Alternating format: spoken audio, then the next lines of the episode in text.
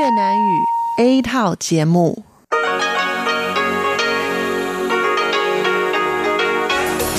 Đây là Đài Phát thanh Quốc tế Đài Loan RTI.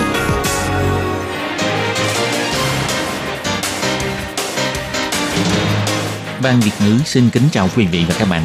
Đây là chương trình Việt ngữ Đài Phát thanh RTI được truyền đi từ Đài Loan.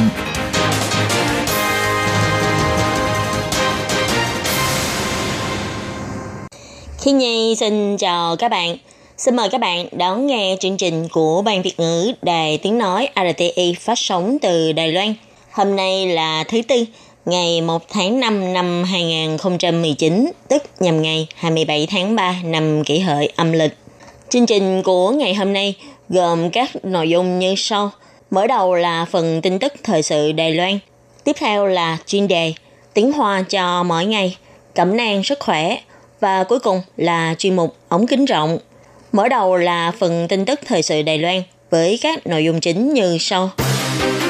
Theo ông Trịnh Thời Trung, tham gia lớp WHO là sự đồng thuận của toàn dân. Hãy để thế giới nhìn thấy Đài Loan. Tổng thống Thái Anh Văn nói, tiếp tục là người bạn tốt trong niên hiệu lệnh hòa. Thượng viện Mỹ đã thông qua cam kết của Mỹ về luật quan hệ Đài Loan. Điều này có ý nghĩa quan trọng đối với Đài Loan. Bộ Pháp vụ xác nhận đã nhận được công hàm mật của Thụy Sĩ về vụ rửa tiền của gia đình cựu Tổng thống Trần Thủy Biển. Tổng thống Thái Anh Văn bày tỏ phát triển kinh tế đi đôi chia sẻ thành quả với người dân. Thuận lợi thả gấu ngựa con về rừng tại khu vực núi Chắc Khê, huyện Hoa Liên. Sau đây xin mời các bạn đón nghe phần nội dung chi tiết của bản tin.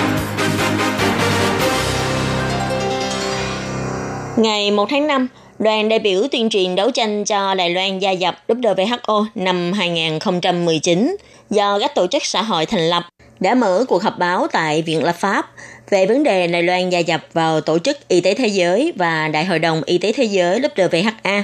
Cựu Phó Tổng thống Lữ Tố Liên đã bày tỏ Trung Quốc đã tốn 23 năm để loại trừ Trung Hoa Dân Quốc ra khỏi Liên Hiệp Quốc. Triều Tiên và Hàn Quốc đã tốn 15 năm để cùng vào Liên Hiệp Quốc. Đài Loan cũng phải tiếp tục nỗ lực theo tinh thần ngu công giờ núi. Ông Du Tích Khôn, cựu Thủ tướng Viện Hành Chính cho biết, đoàn đại biểu tuyên truyền này đã đến Geneva 17 năm liên tục, tích cực thực hiện quyết tâm của Đài Loan, bày tỏ nguyện vọng của người dân Đài Loan. Vì thế, ông cũng kêu gọi Viện Lập pháp sớm thông qua nghị quyết và kêu gọi Tổng thống Thái Anh Văn cho triệu tập họp báo quốc tế, thay mặt người dân lên tiếng với cộng đồng quốc tế. Còn ông Trần Thời Trung, Bộ trưởng Bộ Y tế Phúc Lợi nói, WHO 这如果 WHA 的参与，当然是我们的全民的共识。可是常常有时候我们都会误以为 tham gia tổ chức WHO, WHA đương nhiên là sự đồng thuận của toàn nhân Đài Loan. Nhưng mọi người hay ngộ nhận rằng, như thể chúng ta kêu gọi đã 17 năm nay thì cả thế giới đều sẽ biết đến điều này. Nhưng sự thật không phải như vậy. Người quan tâm thì rất quan tâm, còn người không quan tâm thì vẫn sẽ không biết. Cho nên, phải tiếp tục như thế nào, hãy lớn tiếng nói lên vị thế và yêu cầu về sự mong muốn cống hiến cho thế giới của Đài Loan, để toàn dân cũng như nhiều người trên thế giới biết đến hơn. Hôm nay, Bộ Ngoại giao đã đăng thông cáo báo chí để bày tỏ ủng hộ việc Đài Loan gia nhập các đoàn thể quốc tế. Có tới gần 90 nghị sĩ quốc hội của các nước gồm 80 nghị sĩ của nước Lithuania, tức hơn một nửa quốc hội của nước này, 6 nghị sĩ của quốc hội Latvia và tiểu bang thân thiện với Đài Loan của quốc hội Estonia đã lần lượt gửi công hàm cho tổng giám đốc Terod Ananom của Tổ chức Y tế Thế giới, kêu gọi tổ chức này mời Đài Loan tham gia Đại hội đồng Y tế Thế giới lần thứ 72 được tổ chức vào tháng 5 năm nay. Nhật Bản bắt đầu niên hiệu mới lệnh hòa Riwa. Ngày 30 tháng 4, Tổng thống Thái Anh Văn thông qua Twitter dùng tiếng Nhật đăng tải thông tin chỉ ra, trong đệ vào thời đại Riwa, Đài Loan và Nhật Bản có thể hỗ trợ cho nhau, tiếp tục là đối tác lý tưởng nhất. Vào ngày 30 tháng 4, Nhật Hoàng Akihito thoái vị. Bắt đầu từ ngày 1 tháng 5, Thái tử Naruhito sẽ trở thành tân Nhật Hoàng, bắt đầu mở ra niên đại Riwa của Nhật Bản. Vào khuya ngày 30 tháng 4, Tổng thống Thái Anh Văn đã đăng bài viết trên Twitter chỉ ra Ngày 1 tháng 5 là ngày quan trọng của người bạn tốt Nhật Bản của Đài Loan. Cùng với sự kết thúc của thời đại Heisei, Nhật Bản sẽ chính thức nghênh đón thời đại Riwa. Trong 30 năm của thời đại Heisei, Đài Loan và Nhật Bản đã là đôi bạn tốt nhất trong khu vực với tinh thần hiểu và trân trọng lẫn nhau. Bà hy vọng trong thời đại đi qua, Nhật Bản và Đài Loan sẽ cùng giúp đỡ nhau, tiếp tục là những đối tác tốt nhất của nhau. Trong bài viết trên Twitter, bà Thái Anh Văn cũng đặc biệt ghi chú những cụm từ như xin tiếp tục chỉ giáo trong niên đại Riwa, bạn hữu đài Nhật, vân vân. Vào ngày 30 tháng 4, Thượng viện Mỹ nhất trí thông qua nghị quyết về xác nhận lại cam kết của Mỹ đối với Đài Loan và việc thực thi đạo luật quan hệ Đài Loan. Một lần nữa khẳng định luật quan hệ Đài Loan và 6 điều bảo đảm là nền tảng cho quan hệ Đài Loan và Mỹ, kêu gọi bình thường hóa việc bán vũ khí cho quân đội Đài Loan, thực hiện luật du lịch Đài Loan. Ngày 9 tháng 4, sau khi Hạ viện Mỹ thông qua nghị quyết xác nhận lại cam kết của Mỹ đối với Đài Loan và việc thực thi luật quan hệ Đài Loan, theo phiên bản Hạ viện, trong cuộc họp nghị viện vào chiều ngày 30 tháng 4, Thượng viện Mỹ đã nhất trí thông qua đề án nghị quyết theo phiên bản Hạ viện. Đề án nghị quyết phiên bản Hạ viện này do ông Cory Gaynor, Chủ tịch Tiểu bang châu Á Thái Bình Dương thuộc Ủy ban Ngoại giao Thượng viện Mỹ đề xuất và được ông Jim Rich, Chủ tịch Ủy ban Ngoại giao, cùng các nghị sĩ như ông Robert Menendez hay ông Eddie McKay cùng ký tên ủng hộ. Đề án nghị quyết này ngoài khẳng định lại luật quan hệ Đài Loan và 6 điều bảo đảm là nền tảng cho quan hệ Đài Mỹ, kêu gọi Quốc vụ Khanh Mỹ ủng hộ việc Đài Loan tham gia các tổ chức quốc tế một cách có ý nghĩa, tìm kiếm các cơ hội để mở rộng và sâu sắc hóa mối quan hệ thương mại song phương với Đài Loan. Theo Văn phòng đại diện Trung Hoa Dân Quốc tại Mỹ cho biết, năm nay là kỷ niệm 40 năm thông qua luật quan hệ Đài Loan, nhưng Trung Quốc lại cố tình muốn áp đặt một nước hai chế độ cho Đài Loan, cho máy bay bay vượt qua đường trung tuyến tại eo biển Đài Loan để khiêu khích, ngang nhiên phá vỡ hiện trạng của hai bờ eo biển.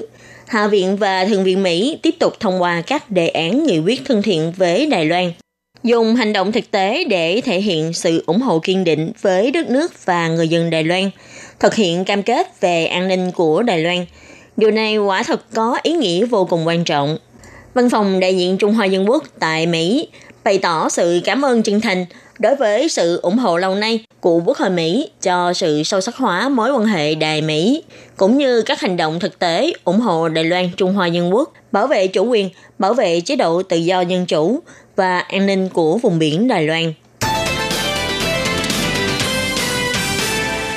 Vụ việc gia đình cựu tổng thống Trần Thủy Biển bị nghi ngờ rửa tiền và giấu tiền tại nước ngoài Hiện tại vẫn có 300 triệu đại tệ vẫn đang bị phía cơ quan điều tra Thụy Sĩ đóng băng đã 11 năm nay.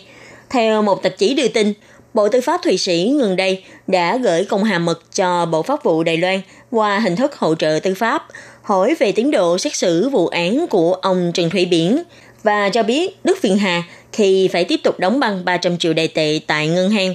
Do vậy đã hối thúc việc xét xử lý vụ án này. Theo phân tích của giới tư pháp, trong vòng 4 năm được bảo lãnh tại ngoại để chữa bệnh, ông Trần Thủy Biển suốt ngày đi các nơi và còn trở lập fanpage trên Facebook để mở livestream thảo luận thời sự trực tuyến. Như một ngôi sao chính trị trên mạng Internet, bệnh tình xem ra đã khỏi, có thể biện hộ cho bản thân. Rất có khả năng vì công hàm này, Tòa án tối cao Đài Loan sẽ cho mở lại phiên tòa xét xử vụ án này trước cuộc bầu cử tổng thống sắp tới. Tới lúc đó, e rằng sẽ gây chấn động chính đàn Đài Loan. Trong lúc trả lời chất vấn của Ủy viên lập pháp Đảng Quốc Dương Ngô Chí Dương tại Ủy ban Pháp chế Tư pháp Viện Lập pháp ngày 1 tháng 5, Bộ trưởng Bộ Pháp vụ Thái Thanh Tường thừa nhận có nhận được công hàm của cơ quan tư pháp Thụy Sĩ, nhưng Bộ Pháp vụ chỉ là đầu mối liên hệ về hỗ trợ tư pháp và đã chuyển công hàm này về cho tòa án. Có tiến hành xét xử lại vụ án của ông Trần Thủy Biển hay không là do tòa án quyết định. Ông Thái Thanh Tường nói 我们转给啊相关的检察机关去了解。那检察机关也已经函给法院了。Chúng tôi đã chuyển cho các cơ quan kiểm sát liên quan tìm hiểu. Cơ quan kiểm sát cũng đã gửi công hàm cho tòa án để tìm hiểu về tình hình xét xử hiện tại. Sẽ do tòa án quyết định. Bộ Pháp vụ và cơ quan kiểm sát không thể giải trình về phần này được. Ông Ngô Chí Dương có hỏi tiếp tình hình của ông Trần Thủy Biển hiện nay liệu có thể tiến hành xét xử được không, thì ông Thái Thanh Tường trả lời, việc này phải do đội ngũ y bác sĩ phán đoán. Quỹ viên lập pháp Đảng Quốc dân Thẩm Trí Tuệ cũng chất vấn ông Trần Thủy Biển xin bảo lãnh tại ngoại để chữa bệnh đã được gia hạn đến 17 lần. Không biết lần thứ 18 này có thể tiếp tục gia hạn hay không thì ngày 4 tháng 5 sẽ biết. Về thái độ của Bộ Pháp vụ đối với việc ông Trần Thủy Biển được bảo lãnh tại ngoại để trị bệnh, theo ông Thái Thanh Tường cho biết, hiện tại vẫn chưa được thấy báo cáo của đoàn y bác sĩ, nhưng Bộ Pháp vụ sẽ yêu cầu Sở Cải Chính, nhà tù Đài Trung phải thực hiện theo quy định của pháp luật.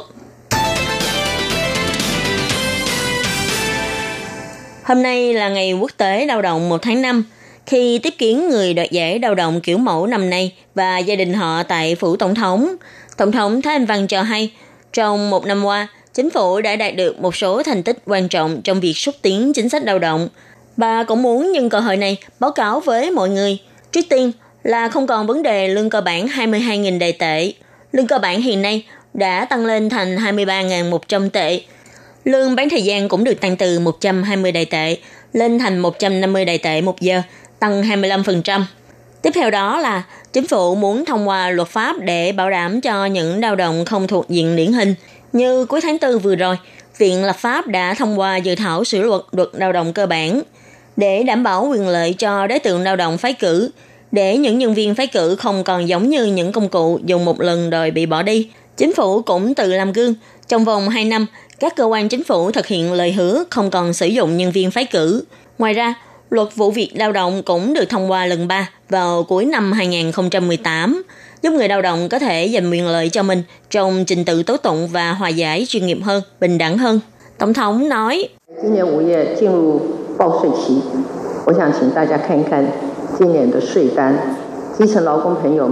trong kỳ báo thuế tháng 5 năm nay, tôi nghĩ các bạn khi nhìn bản thuế, những người thuộc từng lớp lao động cơ sở sẽ thấy thuế thu nhập cá nhân năm nay được giảm toàn diện. Trong lúc cố gắng phát triển kinh tế, chúng tôi cũng không quên vấn đề phân phối, chia sẻ thành quả kinh tế với người lao động, quan tâm đến cuộc sống của người lao động nhiều hơn. Đó cũng chính là mục tiêu cố gắng mỗi ngày của tôi trên cương vị tổng thống.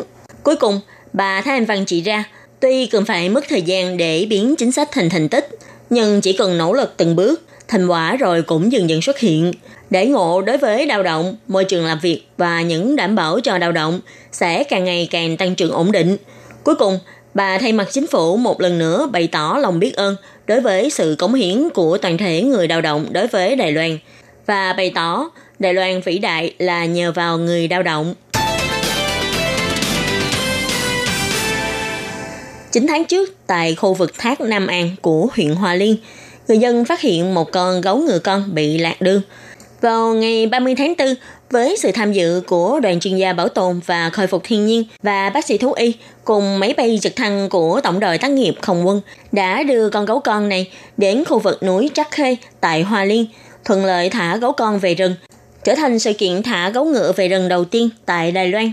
Trước khi thả gấu con về rừng, các chuyên gia bảo tồn và khôi phục thiên nhiên này đã đeo máy phát tín hiệu vệ tinh vô tuyến lên người con gấu, dự định tiến hành theo dõi trong một năm để đảm bảo con gấu con này có thể thuận lợi trưởng thành.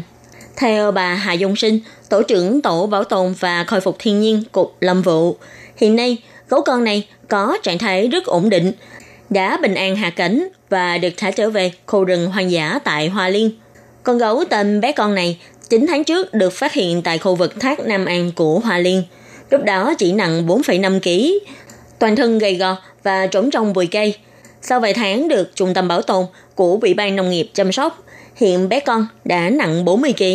Bé gấu này đã được học cách leo cây, làm tổ rồi mới được thả về rừng.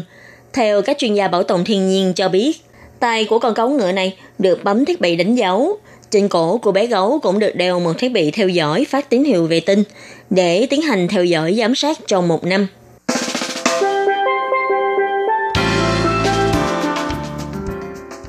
Các bạn thân mến, bản tin thời sự Đài Loan ngày hôm nay do Khí Nhi biên tập và thực hiện đến đây là kết thúc. Cảm ơn sự chú ý lắng nghe của quý vị và các bạn. Xin mời các bạn tiếp tục đón nghe các chương trình tiếp theo của Ban Việt ngữ. Xin thân ái chào tạm biệt các bạn.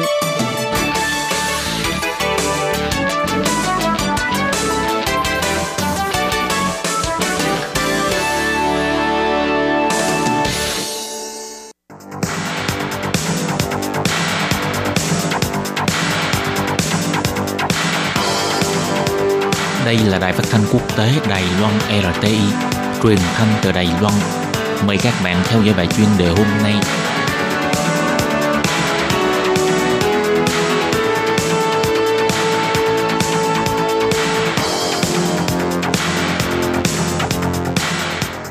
Hello, tôi Kim xin kính chào các bạn. Hoan nghênh các bạn đã đến với bài chuyên đề ngày hôm nay. Các bạn thân mến, trong bài chuyên đề hôm nay, tôi Kim sẽ giới thiệu với các bạn đề tài Robot cùng chung tay với loài người sáng tạo hạnh phúc lớn nhất. Và sau đây Tố Kim xin mời các bạn cùng đón nghe nội dung chi tiết nhé.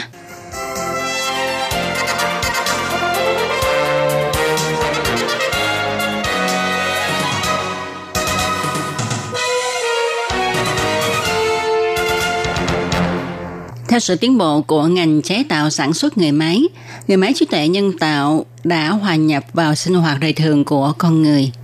Các nhà khoa học và các nhà phát minh sáng chế dự đoán, người máy mà loài người thiết kế chế tạo có một ngày sẽ trở thành kẻ địch giành chán cơm của con người, thậm chí có thể khống chế nhân loại. Thực tế có như vậy hay không? Từ thời xưa, nhân loại đã biết tận dụng máy móc để thực hiện những công trình vĩ đại mà sức người không thể làm nổi. Qua mấy chục ngàn năm phát triển, đến nay loài người phát minh ra công cụ máy móc tinh tế và có công dụng lớn hơn. Thêm vào đó là kỹ thuật về trí tuệ nhân tạo, cho phép con người tạo ra nhiều dạng người máy, thậm chí đang hướng đến việc chế tạo người máy với dáng vẻ giống y con người. Vào thời đại mà mọi thứ đều biến đổi mỗi ngày, người máy đã có mặt trong cuộc sống của con người. Tuy nó cống hiến rất nhiều cho nhân loại, nhưng cũng đã có nhà khoa học cảnh báo. Chẳng hạn như cố học gia nổi tiếng Craig King. Ông tiên đoán trong vòng 100 năm, việc nghiên cứu trí tuệ nhân tạo sẽ vượt qua trí tuệ của con người và chúng sẽ khống chế lại con người. Thực ra cái mà nhà khoa học King nói đó là viễn cảnh trong tương lai Đại loại như nội dung bộ phim I, Robot, bối cảnh câu chuyện ở vào năm 2035. Sau khi người máy trí tuệ nhân tạo có khả năng tự suy nghĩ, chúng nảy ra ý đồ khống chế và giết chết loài người, làm nguy hại đến sự sinh tồn của con người và vạn vật. Ngoài ra cũng có người cho rằng tương lai con người cũng sẽ trở thành Crybot, tức người cơ khí hóa, người ta sẽ ghép vào cơ thể con người một con chip ờ, có tính năng kỹ học khoa thuật gì đó ha, để khống chế cải tạo làm cho cơ năng của cơ thể loài người mạnh hơn. Thậm chí có thể đạt tới cảnh giới là trường sinh không chết. Nhìn từ một góc độ nào đó thì người cơ khí hóa cũng tức là người trí năng nhân tạo vượt hơn con người là một hình thức khống chế loài người với sự giúp đỡ của kỹ thuật này sẽ giúp cho người có trí tuệ, thể năng cao hơn và có thể sống mãi. Tuy nhiên, cách suy luận trên đều là dự đoán của các nhà khoa học và cảnh trong các bộ phim. Mặc dù hiện nay, đích thực, trí tuệ nhân tạo và người máy có sức ảnh hưởng lớn đối với con người, nhưng quyền thao tác vẫn nằm trong tay con người. Ví như bộ phim tài liệu Guinness World Records năm 2015 nói về một khách sạn đầu tiên sử dụng người máy để thay thế nhân công. Nhưng sau đó phát hiện người máy không thể đáp ứng được tất cả các yêu cầu của khách hàng, cho nên không đạt được mục tiêu là phục vụ chu đáo trong vấn đề quản lý của khách sạn. Ngoài ra, theo khảo sát được công bố mới nhất cho thấy, đa số các doanh nghiệp vẫn không sa thải nhân viên khi đã có hệ thống tự động hóa. Còn có doanh nghiệp thì lại mướn thêm người nữa – Do vậy, trong giai đoạn này thì vẫn cần có sự tương trợ giữa con người và người máy. Con người là chính, máy móc là phụ. Như vậy mới mang lại lợi ích lớn nhất cho con người. Và chúng ta cũng phải có một cái ý thức nguy cơ, tức là chúng ta phải luôn tạo cho mình có một cái khả năng làm việc thật là tuyệt vời để không bị người máy thay thế trong tương lai. Và tương lai sẽ ra sao? Robot có thể thay thế con người hay không? Thời gian sẽ trả lời cho chúng ta câu hỏi này. Chúng ta hãy đợi xem nhé. Các bạn thân mến, các bạn vừa đón nghe bài chuyên đề ngày hôm nay với đề tài Robot cùng chung tay với loài người sáng tạo hạnh phúc lớn nhất do Tố Kim thực hiện. Tố Kim xin chân thành cảm ơn sự chú ý theo dõi của các bạn. Hẹn gặp lại các bạn vào trong một tuần tới cùng trong giờ này. Thân chào tạm biệt các bạn. Bye bye.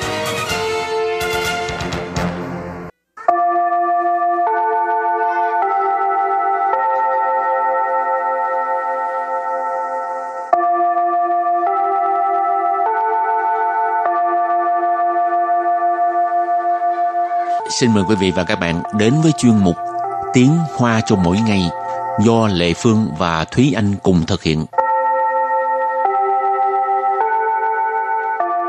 Thúy Anh và Lệ Phương xin kính chào quý vị và các bạn. Chào mừng các bạn đến với chuyên mục Tiếng Hoa cho mỗi ngày ngày hôm nay. Thúy Anh biết nấu ăn không? Ừ, nấu mì gói tính không? Không. Vậy là không rồi đó. mì gói đâu cần nấu đâu. Bỏ nước sôi vô rồi đợi cho nó mềm rồi ăn rồi. Mì gói ngày nay cũng rất là nhiều cách chế biến nha chị. Phải biết cách uh, nêm nếm như thế nào thì nó mới đặc biệt và độc đáo.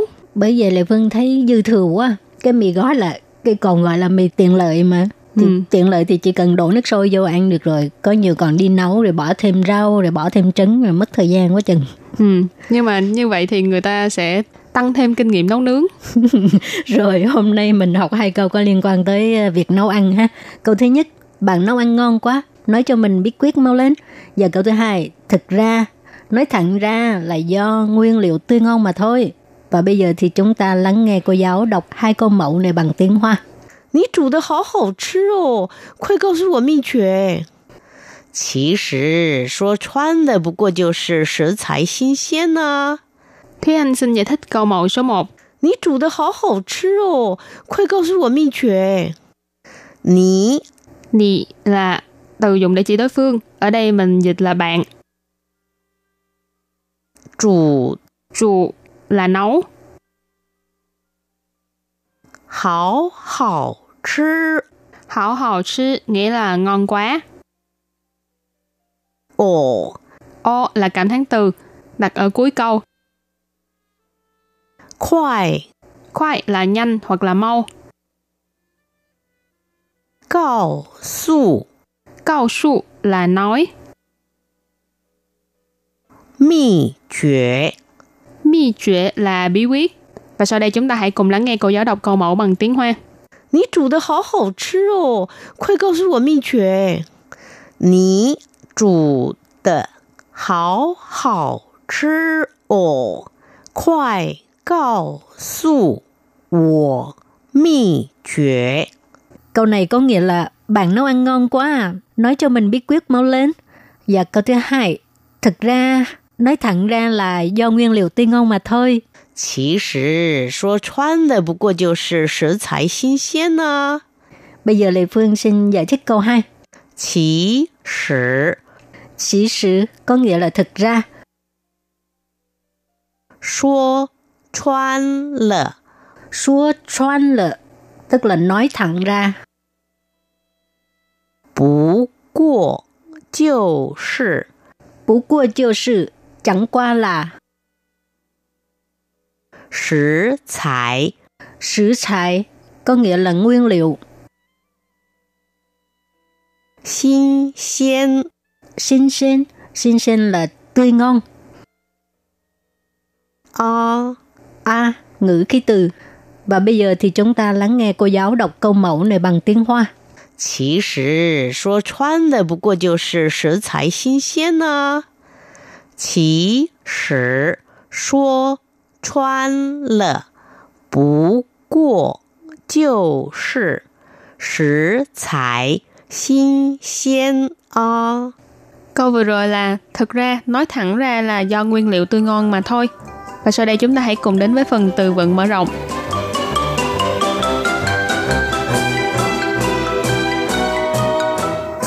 Sử phụ. Sử phụ. Sử phụ nghĩa là sách dạy nấu ăn. Mì phong Mì phong mì phan có nghĩa là bí quyết giống như mì trệ ha nhưng mà mì phan ở đây là thường dùng ở trong uh, uh, thực phẩm thức ăn hay là thuốc. 分享，分享， Phân享nghĩa là chia sẻ. 经验，经验， Chính diện có nghĩa là kinh nghiệm. Và sau đây chúng ta hãy cùng đặt câu cho những từ vựng mở rộng.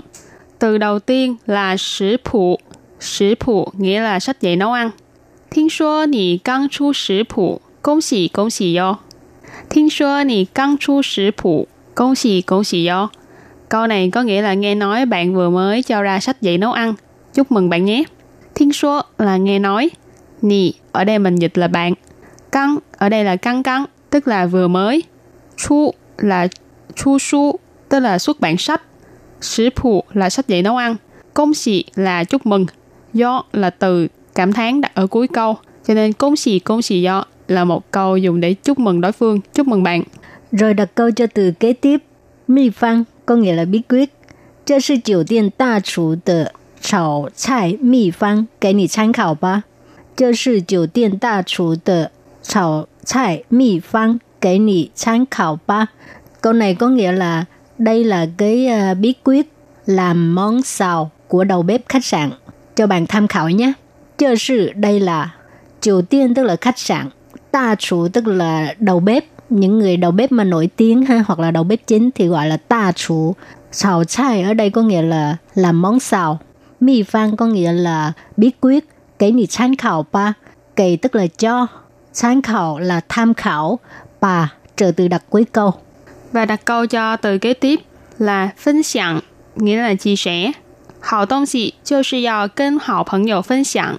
好东西就是要跟好朋友分享。 Câu này có nghĩa là thứ gì tốt là nên chia sẻ với bạn tốt. Hào tông xị, Tông xị ở trong tiếng Hoa mình có rất là nhiều cách dịch, ngoại trừ là phương hướng ra là hướng đông và hướng tây thì nó còn là từ thay thế cho rất là nhiều từ khác như là uh, một vật gì đó. Ở đây thì là uh, hào tông xị mình có thể dịch là uh, những gì tốt hoặc là những việc gì tốt, những điều gì tốt. Chiêu sư yào là cần phải hoặc là thì phải. kinh là với, hào phận dụ là bạn tốt, phân享là chia sẻ, cho nên câu này có nghĩa là những gì tốt thì phải chia sẻ với bạn tốt. Rồi đặt câu cho từ cuối cùng. Kinh nghiệm tức là kinh nghiệm. 有没有人可以分享开早餐店的经验？有没有人可以分享开早餐店的经验？Ờ, có ai có thể uh, chia sẻ kinh nghiệm mở tiệm ăn sáng không? Mở quán ăn sáng không? Dầu mấy hầu rỉnh tức là có ai không? Khởi ý, có thể phân享tức là chia sẻ, khai ở đây là mở. Chào餐店 tức là quán ăn sáng, tiệm ăn sáng, khai chào 餐店 tức là mở ờ, quán ăn sáng. Kinh nghiệm tức là kinh nghiệm. Và tiếp sau đây chúng ta hãy cùng ôn tập lại hai câu mẫu của ngày hôm nay. Mời cô giáo đọc hai câu mẫu bằng tiếng Hoa.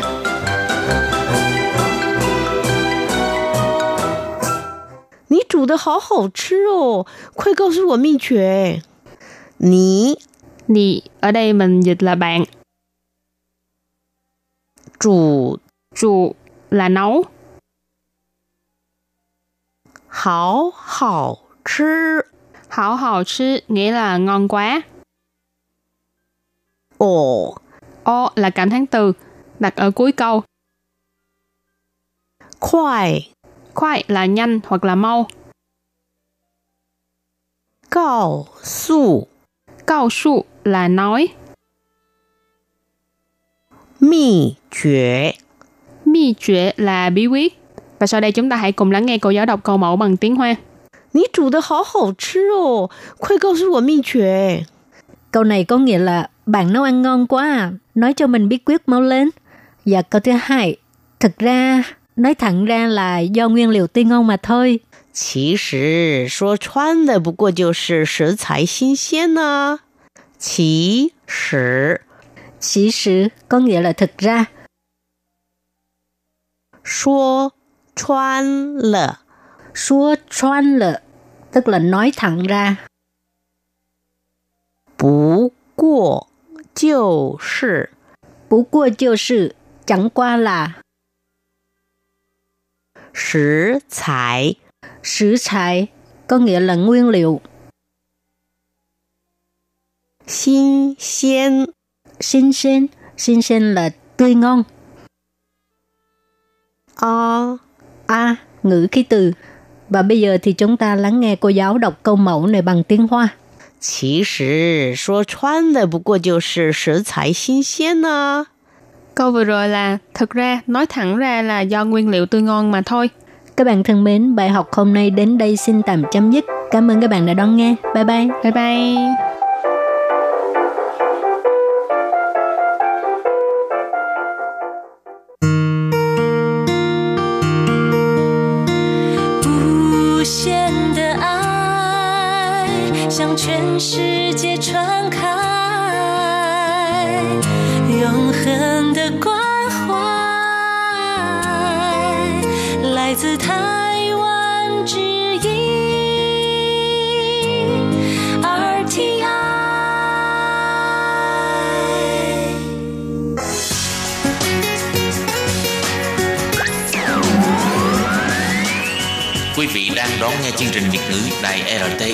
Truyền thanh từ Đài Loan. Mời các bạn theo dõi tiết mục Cẩm nang sức khỏe do Tố Kim thực hiện. Tiết mục Cẩm nang sức khỏe sẽ cung cấp những thông tin về sức khỏe cho các bạn tham khảo, chăm sóc tốt sức khỏe mình. Hello, tôi Kim xin kính chào các bạn. Hoan nghênh các bạn đã đến với chung mục Cẩm nang sức khỏe ngày hôm nay. Các bạn thân mến, trong chương mục Cẩm nang sức khỏe ngày hôm nay, tôi Kim sẽ giới thiệu với các bạn đề tài dị ứng thức ăn. Và sau đây, tôi Kim xin mời các bạn cùng theo dõi nội dung chi tiết của chương mục Cẩm nang sức khỏe ngày hôm nay nhé.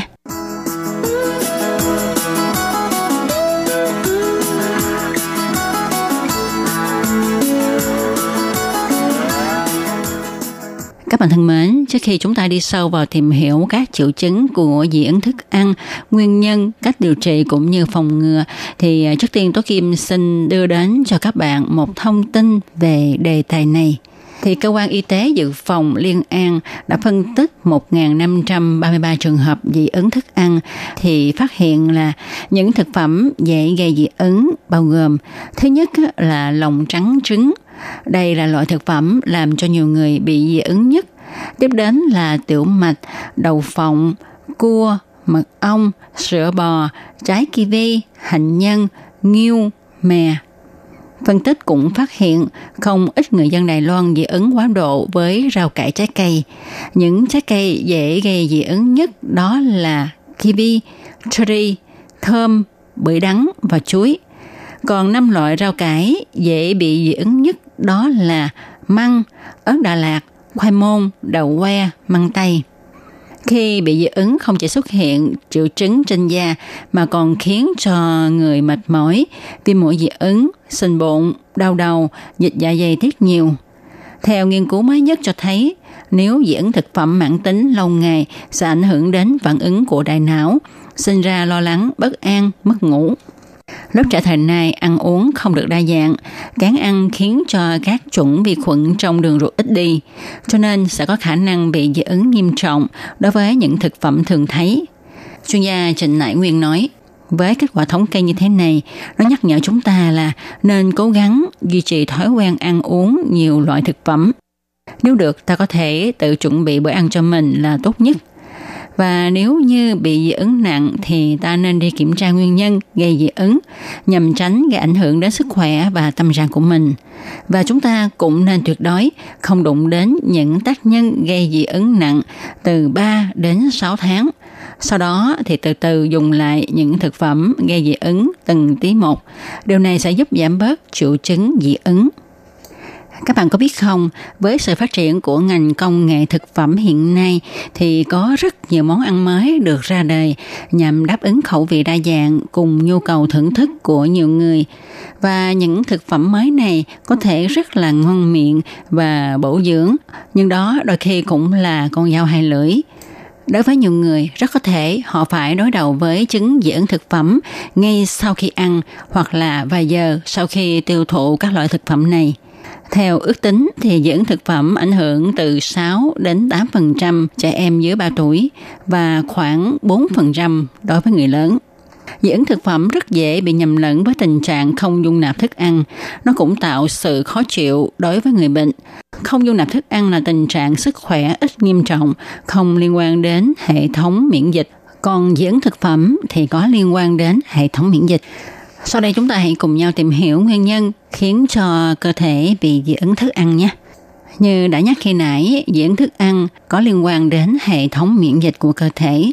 Lúc này thì hệ thống miễn dịch nhầm lẫn xác định một thực phẩm cụ thể hoặc là một chất trong thực phẩm như là một chất có hại.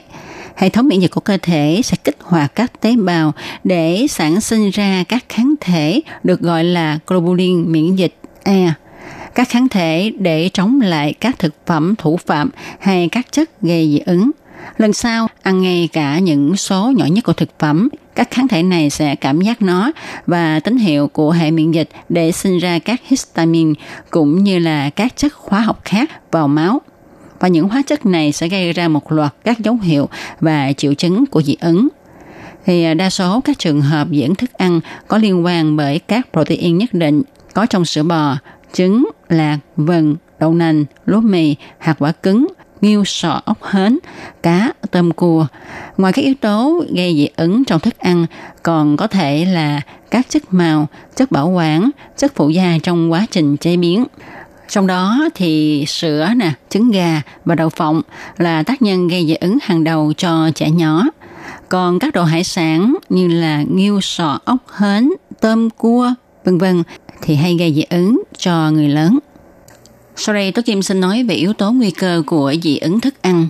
Đó là những người mà gia đình có nhiều người, chẳng hạn như là bố mẹ, anh chị em có cơ địa dị ứng thì cũng có nguy cơ bị dị ứng thức ăn. Rồi người có nguy cơ cao dị ứng thực phẩm nếu mà mắc một trong các bệnh dị ứng như là bệnh suyễn nè, bệnh tràm nè, phát ban hay là viêm mũi xoang dị ứng vân vân. Và ngược lại, nếu đã bị dị ứng với thực phẩm thì những người này có nguy cơ mắc các chứng dị ứng khác. Tương tự như vậy, có một loại dị ứng, chẳng hạn như là sốt cỏ khô làm tăng nguy cơ bị dị ứng thức ăn. Rồi dị ứng thức ăn phổ biến nhất là ở trẻ em, đặc biệt là ở trẻ dưới 6 tuổi. Khi lớn lên, hệ thống tiêu hóa trưởng thành và cơ thể ít có khả năng hấp thụ thành phần gây dị ứng thức ăn nữa. Như nãy tôi Kim có nhắc ha, trẻ em thường bị dị ứng với sữa nè, à, với sữa đậu nành, à, lúa mì và trứng. À, khi mà bị dị ứng nghiêm trọng và dị ứng với các loại hạt động vật có vỏ thì có nhiều khả năng sẽ tồn tại suốt đời chứ không phải là lớn lên sẽ giảm đi hay là sẽ không còn.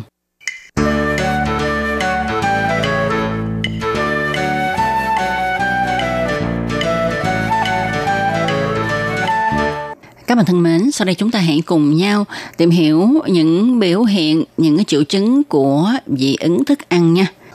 Thông thường thì dị ứng thức ăn thường xảy ra ngay trong lần đầu tiên ăn.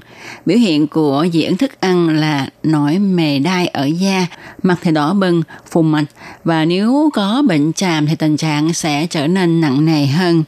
Thì đa số ha với cái trường hợp nhẹ và vừa thì chúng ta sẽ thấy là người dị ứng thức ăn sẽ nói mề đai ở da, đỏ bừng, à, phù mạch như đã có nhắc đến ha. Rồi ở hệ tiêu hóa thì à, sẽ gây nôn mửa nè, đau quặn bụng, à, đau bụng, tiêu chảy, à, rồi bị viêm mũi, à, hen phế quản, rồi phù thanh quản. Trường hợp mà bị dị ứng thức ăn nặng ha à, có thể gây ra một cái phản ứng dị ứng nghiêm trọng là sốc phản vệ. Điều này có thể gây đến các triệu chứng đe dọa đến tính mạng bao gồm co thắt và thắt chặt đường hô hấp cổ họng bị sưng hoặc là khó thở với sự sụt giảm nghiêm trọng về huyết áp mạch nhanh chóng mặt hoa mắt hoặc là mất ý thức và có thể đưa đến tử vong một cách nhanh chóng Ngoài ra có một số trường hợp dị ứng thức ăn ha, có biểu hiện mơ hồ như là chán ghét thức ăn, thay đổi khí sắc sau khi ăn. Tình trạng này á, thường hay gặp ở trẻ nhỏ nha các bạn. Lâu ngày thì sẽ dẫn đến trẻ bị suy dinh dưỡng. Do đó, cha mẹ cần hết sức chú ý để đưa con đi khám bác sĩ, tránh để lâu ngày rất là nguy hiểm cho trẻ. Có một điều cũng rất là quan trọng mà chúng ta nên chú ý, đó là dị ứng thức ăn rất là dễ nhầm lẫn với tình trạng là không dung nạp thức ăn. Vì tình trạng không dung nạp thức ăn cũng tạo sự khó chịu đối với người bệnh. Không dung nạp thức ăn là tình trạng sức khỏe ít nghiêm trọng, không liên quan đến hệ thống miễn dịch. Không dung nạp thức ăn là một phản ứng hóa học xảy ra sau khi ăn hoặc là uống một số loại thực phẩm. Không dung nạp thức ăn có liên quan đến bệnh hen suyễn, hội chứng mệt mỏi mãn tính và hội chứng ruột kích thích không dung nạp thức ăn mà người ta còn gọi là không dung nạp thực phẩm phổ biến nhiều hơn so với dị ứng thức ăn. Không dung nạp thức ăn có thể gây ra các triệu chứng tương tự như dị ứng thức ăn như là buồn nôn, nôn, thở nhanh, đổ mồ hôi và tiêu chảy, vân vân. và những phản ứng của không dung nạp thức ăn dễ bị nhầm lẫn với dị ứng thực phẩm bao gồm thứ nhất là giảm khả năng tiêu hóa lactose do không đủ số lượng của men lactase làm giảm khả năng tiêu hóa lactose. Đây là các đường chính trong sản phẩm sữa. Không dung nạp lactose có thể gây ra đầy bụng, chuột rút, tiêu chảy và khí dư thừa. Thứ hai là hội chứng ruột kích thích. Một số thực phẩm có thể gây ra các dấu hiệu và triệu chứng của hội chứng ruột kích thích. Thứ ba là nhạy cảm với các chất phụ gia thực phẩm, ví dụ như là sulfit dùng để bảo quản trái cây sấy khô, đóng hộp hàng hóa và rượu có thể gây ra các cơn hen suyễn ở những người nhạy cảm. Phụ gia thực phẩm khác có thể kích hoạt phản ứng xấu, bao gồm bột ngọt, chất làm ngọt nhân tạo và chất tạo màu thực phẩm. Thứ tư là bệnh celiac. Bệnh celiac đôi khi còn được gọi là dị ứng gluten.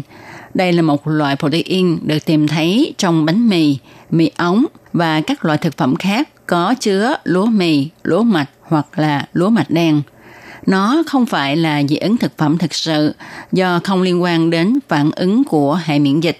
Các triệu chứng của bệnh celiac bao gồm tiêu chảy, đau bụng và đầy hơi. Trong một số trường hợp, bệnh celiac gây suy dinh dưỡng và thiếu dinh dưỡng. Vậy khi bị dị ứng thức ăn thì chúng ta phải làm gì? À, xin thưa với các bạn là không có một loại thuốc nào có thể điều trị triệt để nguyên nhân gây dị ứng thức ăn mà khi dị ứng thức ăn ha thì bác sĩ chỉ có cho những cái loại thuốc làm cho thuyên giảm hoặc là mất đi các triệu chứng bị dị ứng mà thôi. Cho nên á, khi mà chúng ta ăn một thực phẩm nào đó ha bị dị ứng thì chúng ta phải ngưng ngay và uống nhiều nước vào ha. Nếu mà có nước chanh hay là vitamin C thì có thể uống nhiều vào. Sau đó thì à, nhanh chóng đến cho bác sĩ khám nhằm ngăn chặn kịp thời những triệu chứng dị ứng nặng có thể xảy ra tiếp theo. Rồi à, sau đó thì chúng ta nên liệt kê những cái loại thức ăn mà chúng ta ăn trong ngày nhằm tìm ra loại thức ăn gây dị ứng cho chúng ta, và chúng ta có thể tránh không ăn nó nữa. Đối với những người mà có tiền sử bị dị ứng thức ăn, tức là đã và đang bị dị ứng thức ăn thì chúng ta nên thận trọng khi mà chọn thực phẩm cho mình. Thì à, nhất là chúng ta cần cẩn trọng hơn khi ăn những thực phẩm lạ, thực phẩm chế biến sẵn, vì ngay cả những chất bảo quản cũng có thể gây dị ứng cho những người có cơ địa nhạy cảm. Chúng ta nên tập thói quen xem kỹ thành phần thực phẩm và các chất phụ gia được ghi trên nhãn mát trước khi mua và cũng cần mang theo thuốc chống dị ứng để có thể tự điều trị kịp thời. Ngoài ra, chúng ta cũng nên tăng cường luyện tập cơ thể của mình ha, để nâng cao sức đề kháng cũng như là sức dẻo dai. Và các bạn cũng nên chú ý một điều rất là quan trọng. Khi mà chúng ta thấy có các biểu hiện của dị ứng thức ăn thì cần đến bệnh viện ngay để được điều trị kịp thời. Chúng ta không nên chủ quan hay chậm trễ vì diễn biến của dị ứng thức ăn rất là nhanh, có thể nguy hiểm đến tính mạng. Chúng ta cũng không tự ý dùng thuốc theo sự mách bảo.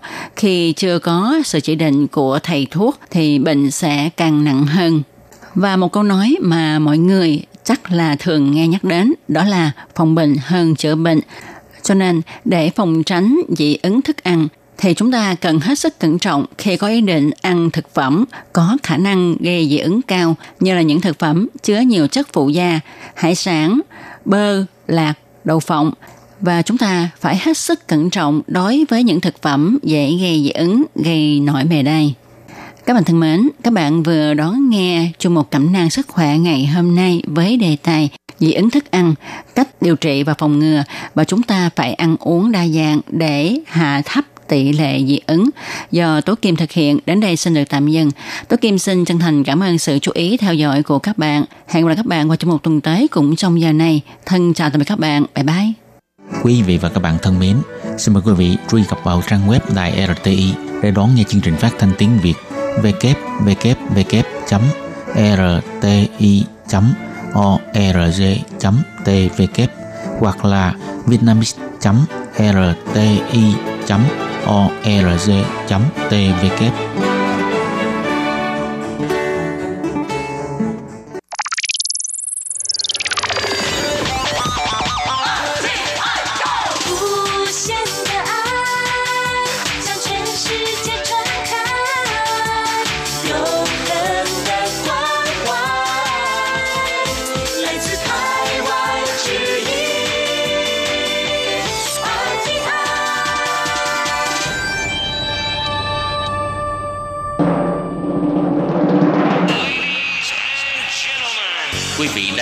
chương trình Việt ngữ Đài RTI truyền thanh từ Đài Loan.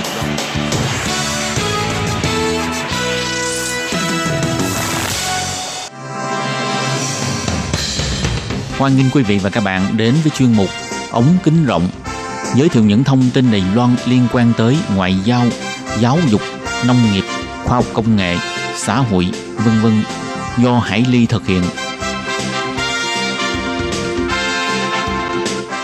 Các bạn thân mến, Hải Ly ờ, xin chào các bạn. Hoan nghênh các bạn lại đến với chuyên mục ống kính rộng vào thứ tư hàng tuần.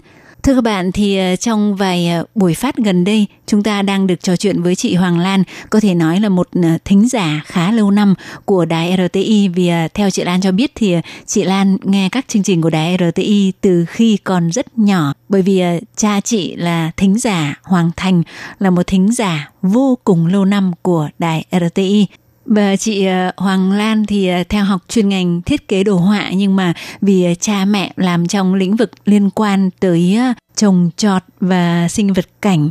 Do vậy chị Hoàng Lan có một cái hứng thú đặc biệt đối với trồng trọt đối với sinh vật cảnh, trong đó có hoa lan. Và trong vài buổi phát trước đây thì à, chị Hoàng Lan đã chia sẻ cho chúng ta về à, những cái à, trải nghiệm của chị khi đến tham dự triển lãm Hoa Lan quốc tế lần thứ 15 được tổ chức tại khu vực Đài Nam vào tháng 3 vừa rồi.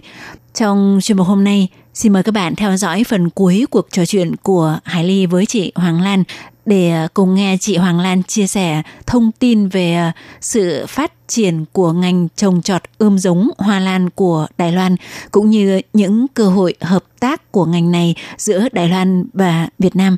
Vậy à, sau đây Hải Ly xin mời các bạn cùng theo dõi nội dung trò chuyện của chúng tôi nhé.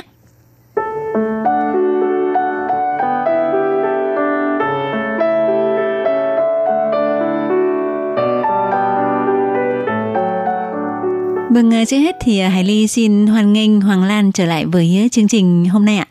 À, dạ vâng, em xin chào chị Hải Ly và các bạn thính giả đang nghe đài phát thanh quốc tế Đài Loan ạ. À. À, chương trình của Ban Việt ngữ ống kính rộng. Ừ, vậy Hoàng Lan không biết là có một cái sự đánh giá như thế nào về cái triển vọng của cái ngành ươm giống và trồng trọt hoa lan của Đài Loan không? Dạ về cái ngành ươm giống và trồng trọt của Đài Loan á thì em thấy là triển vọng rất là lớn là tại vì gần đây thì em thấy là có một cái công ty hoa lan của Hà Lan đã mua lại một công ty hoa lan Đài Loan lớn nhất là công ty Sogo uh-huh. và có người Đài Loan thì hiện giờ họ đang muốn khai phá thị trường Việt Nam rất nhiều. Và có một cái công ty của, của Đài Loan đã mở được một công ty con ở Việt Nam thì uh, là công ty Sundry của uh Đài Loan. Uh và họ uh, mở được uh, công ty Apollo ở tại Lâm Đồng và một công ty khác nữa là công ty Kiều Phổ cũng ở tại Lâm Đồng luôn ừ. nhưng mà Sunrise thì lại có lợi thế về cái diện tích uh, họ được uh, cấp phép diện tích thuê đất cũng khá là lớn uh-huh. uh, lớn hơn cả cái diện tích trồng hoa lan nuôi trồng hoa lan của họ tại uh, Chương Hóa thì diện tích của hoa lan ở xã Tu Tra là theo em nhớ là khoảng 66 hecta wow. và có khoảng còn mấy chục hecta là toàn bộ nhà kính để trồng hoa lan uh-huh. và các cây trồng khác. Uh-huh. Yeah và kiều phổ thì lại có lợi thế về uh, các uh, dụng cụ và kỹ thuật cao về uh, việc nuôi trồng hoa lan cho các uh, nhà vườn Việt Nam các nông dân Việt Nam là có muốn phát triển uh, lên chuyên nghiệp thì có thể liên hệ với công ty Kiều Phổ oh. và còn một những công ty Đài Loan khác vẫn có hợp tác liên tục với những nông dân Việt Nam mà rất nhiều rất nhiều công ty Minh Tinh công ty Can Lâm công ty Đài Đại uh, công ty nhất uh, công ty nhất tâm thì em chưa rõ tại vì uh, nhất tâm thì lại chuyên về uh, hoa lan cấy mô. Oh. cho nên là em cũng không có rõ thông tin lắm. Thì còn công ty nữa là công ty chi Doãn thì lại chuyên về là hoa lan dành cho thị trường Nhật. Một trong những thị trường rất là khó tính. Và hoa lan của họ thì đặc biệt uh, xuất sắc. Và đúng là hoa lan chất lượng cao Ờ, vậy theo Lan ấy thì cái sự phát triển của nhiều công ty Đài Loan như vậy trong cái ngành hoa lan uh, bắt đầu được triển khai ở Việt Nam đó là do cái nhu cầu về hoa lan của Việt Nam cũng rất là lớn hay là uh, như thế nào? Dạ thì theo em nghĩ là ngoài cái nhu cầu ra thì do nhu cầu hoa lan rất là lớn vì đối với người Việt Nam thì cũng cùng quan niệm Á Đông là hoa lan là một loài hoa cao quý. Uh-huh. và đặc biệt là lan hồ điệp thì lại là càng quý hơn nữa. Bởi vì một cái bông hoa lan nếu mà mình có thể mình giữ được á, thì nó rất là lâu cái hương thơm nó nhẹ nhẹ nhẹ nhẹ. Uh và nó uh, nó cũng không quá khó chăm sóc đúng không dạ tùy từng loại tùy từng loại đúng không tùy từng loại dạ dạ vâng cũng tùy từng loại nhưng mà khi mà mình được tặng một món quà là hoa lan á ừ. hoặc là mình trưng hoa lan trong nhà thì cái cảm giác nó rất là đặc biệt ừ. ừ. hoa lan thì cũng được mình giống như đài loan là mọi người đều cảm thấy là mình nhận được món quà là hoa lan giá trị khá là cao ừ. và mình cảm thấy là cái sự cao quý đó nó làm mình uh, tự tin và thư thái hơn. Ừ.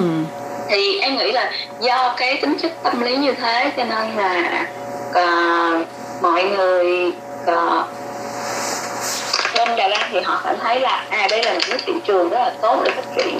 Cho nên thì từ khoảng mười mấy năm trước là hiệp hội đã có những xúc tiến và đến gần đây thì là cái sự xúc tiến trải qua thời gian dài mấy năm đó đã gặt hái khá nhiều kết quả ừ. và hồi trước thì chủ yếu là mình nhập hoa hoa lan đà hoa lan hồ điệp đà lan về bán thôi nhưng mà bây giờ là mình nhập cả giống về để mình trồng và mình còn phát triển cao hơn uh-huh. thì giống như công ty Sunrise thì em được biết là do cái diện tích trồng hoa lan của họ chủ yếu là ở Việt Nam cho nên là hoa của họ là có xuất đi um, với phạm vi là cả thế giới ừ.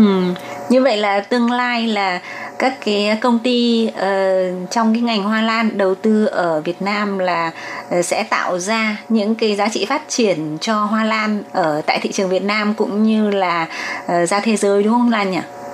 Dạ vâng, tại vì ở bên Đài Loan thì cái việc thuê đất để uh, làm sản xuất của họ cũng rất là khó tại vì Đài Loan diện tích thì nhỏ ừ. và hiện giờ thì mọi người không muốn tập trung vào công việc sản xuất nhiều quá để bảo vệ môi trường nữa cho nên là họ muốn đưa cái chuyện nuôi trồng hướng sang Việt Nam uh-huh. và kể cả những doanh nhân mà họ đã mở công ty ở Trung Quốc họ cũng muốn quay chuyển sang Việt Nam để làm việc.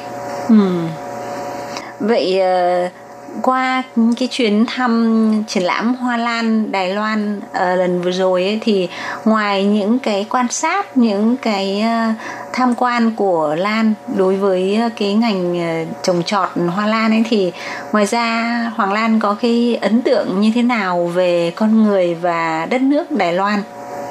Dạ em qua thời gian đi Đài Loan hai lần thì em thấy là người Đài Loan rất là nhiệt tình ấm áp và chân thành khi mà mình hỏi mình không biết cái gì mình hỏi thì đều họ đều giúp đỡ rất là nhiệt tình ừ. và hơn cả sự mong đợi luôn ạ à. và họ có ý thức cộng đồng rất là cao ừ. đó là mình đi đến đâu thì chỗ nào nó có sạch sẽ đẹp đẽ và họ còn ừ, em thấy là người Đài Loan rất rất tiết kiệm và họ cần kiệm đến mức là còn lúc nào họ cũng sẽ tìm cái giải pháp để làm cái việc uh, việc đó. Nếu như mà bên Nhật à, người ta cũng đã rất là tiết kiệm rồi nhưng mà Đài Loan sẽ cũng cùng cái giải pháp à, để cái hiệu quả cái công việc nó tốt hơn họ sẽ tìm cách giảm thiểu chi phí cho khách hàng nhất Ờ, có nghĩa Dạ. là không phải là cứ ờ, kiếm được nhiều càng nhiều tiền của khách hàng càng tốt mà còn phải nghĩ cách để làm sao để kiếm được tiền của khách hàng nhưng mà đồng thời cũng giúp khách hàng tiết kiệm chi phí. dạ vâng dạ vâng Ừ. đó là em thấy là họ ứng dụng cái việc thiết kế không chỉ giới hạn ở cái ngành thiết kế của em mà họ ứng dụng cho tất cả những ngành nghề khác Ừ. vì đó chính là cái cốt lõi của thiết kế những cái cây Thì ờ, ngoài ra thì Lan có cái cái cái ấn tượng gì đặc biệt về những cái ờ, danh lam thắng cảnh này hay là ẩm thực của Đài Loan không? và các danh lam thắng cảnh thì chắc là mẹ em lại ấn tượng hơn Ừ. tại vì à, ngày xưa khi mà nghe đài RTI á, thì mẹ cứ ấn tượng mãi là nhất định là phải cho mẹ đi Dương Minh Sơn một lần nó ấn tượng sâu đậm đến mức là à, phải dắt mẹ đi thì em em và mẹ đi tham quan Dương Minh Sơn xong rồi thì thấy rất là ngưỡng mộ tại vì à, Mình lên đấy xem hoa hay là có đi suối khoáng nóng ở trên đó không hay là đi ngắm À, cái điểm em, nào? em em không có đi suối khoáng nóng chị ạ Ừ. em chỉ có đi ngay cái khu vực um, trung tâm của núi Dương Minh đó là có ngay cái khu vực mà có tượng là ông Vương Dương Minh à Ờ. dạ ờ, tại vì ờ, mẹ chỉ muốn là lúc nào em nói là em nói với mẹ là ở Đài Loan á thì thật ra không chỉ ở núi Dương Minh mới được ngắm hoa đào đẹp thôi Ừ. mà ở núi Alisan ở um, Đài Trung cũng có những nông trường ờ, rất là đẹp để ngắm hoa đào nhưng mà Ừ. không mẹ nhớ là à, chú Hoàng Lan với lại các cô chú trong đài giới thiệu là núi Dương Minh Sơn ngắm hoa đào đẹp nhất mẹ phải đi chỗ đó thôi Ờ, nhất định là mẹ phải ngắm hoa đào ở chỉ ở núi Dương Minh thôi. Chứ còn dạ những điểm Kiểu khác thì cũng, ừ. cũng có thể xem nhưng mà ừ, không phải là ưu tiên hàng đầu. Dạ, um, cả hai mẹ con đều mê mẩn với vẻ đẹp của núi Dương Minh và sau khi đi rồi thì em lại phát hiện ra là hình như là xem hoa đào ở núi Dương Minh lại không đẹp bằng xem những cái cảnh quan xung quanh và cây cối của núi Dương Minh à. Ừ. Tại vì giống như ở trên đấy là mình đi vào đúng mùa xuân cho nên là trăm hoa đua nở mỗi Ồ. hoa một vẻ Ừ. có khi là chỉ là những cái hoa dại bên đường mà mình cảm thấy là rất là đẹp ok vậy thì rất là cảm ơn à, Hoàn Lan đã đến với chương trình hôm nay và chia sẻ những cái điều rất là thú vị về uh, Đài Loan và đặc biệt là về ngành uh, trồng trọt uh, thiết kế hoa lan. Và cũng uh, xin chúc cho Hoàng Lan là uh, luôn luôn uh, vui vẻ xinh đẹp và có thể là có những cái bước tiến mới trong ờ, công việc thiết kế của mình cũng như là có thể là uh, liên quan đến hoa lan chẳng hạn và hy vọng là một lần nào đó uh, có thể sang năm thì sẽ được đón Hoàn Lam đến thăm đài RTI và có thể làm một cuộc phỏng vấn trực tiếp tại đài RTI. Dạ, em rất cảm ơn chị Hải Ly và các cô chú ở trong đài đài RTI cô chú Hoàng Lan, cô Minh Hà hứ. và cô Bích Ngân, chị Tường Vi, à, chị Lệ Phương và tất cả mọi người tại vì à, giống như là như chị nói ngay từ đầu là em cùng lớn lên à, với đài cho nên là à, mình cũng dành nhiều tình cảm Ừ. cho đài và cả là Đài Loan nữa Ừ. Thành ra là cũng rất mong là sẽ quay lại Đài Loan một ngày không xa Ừ. Và cũng xin được gửi lời cảm ơn tới ờ, ba mẹ của Hoàng Lan đã luôn luôn ủng hộ và rất là nhiệt tình với những cái chương trình của đài RTI trong suốt rất là nhiều năm nay. Và chương trình của chúng tôi hôm nay cũng xin được khép lại tại đây. Xin à, cảm ơn các bạn à, thính giả đã quan tâm theo dõi. Thân ái, chào tạm biệt bye bye.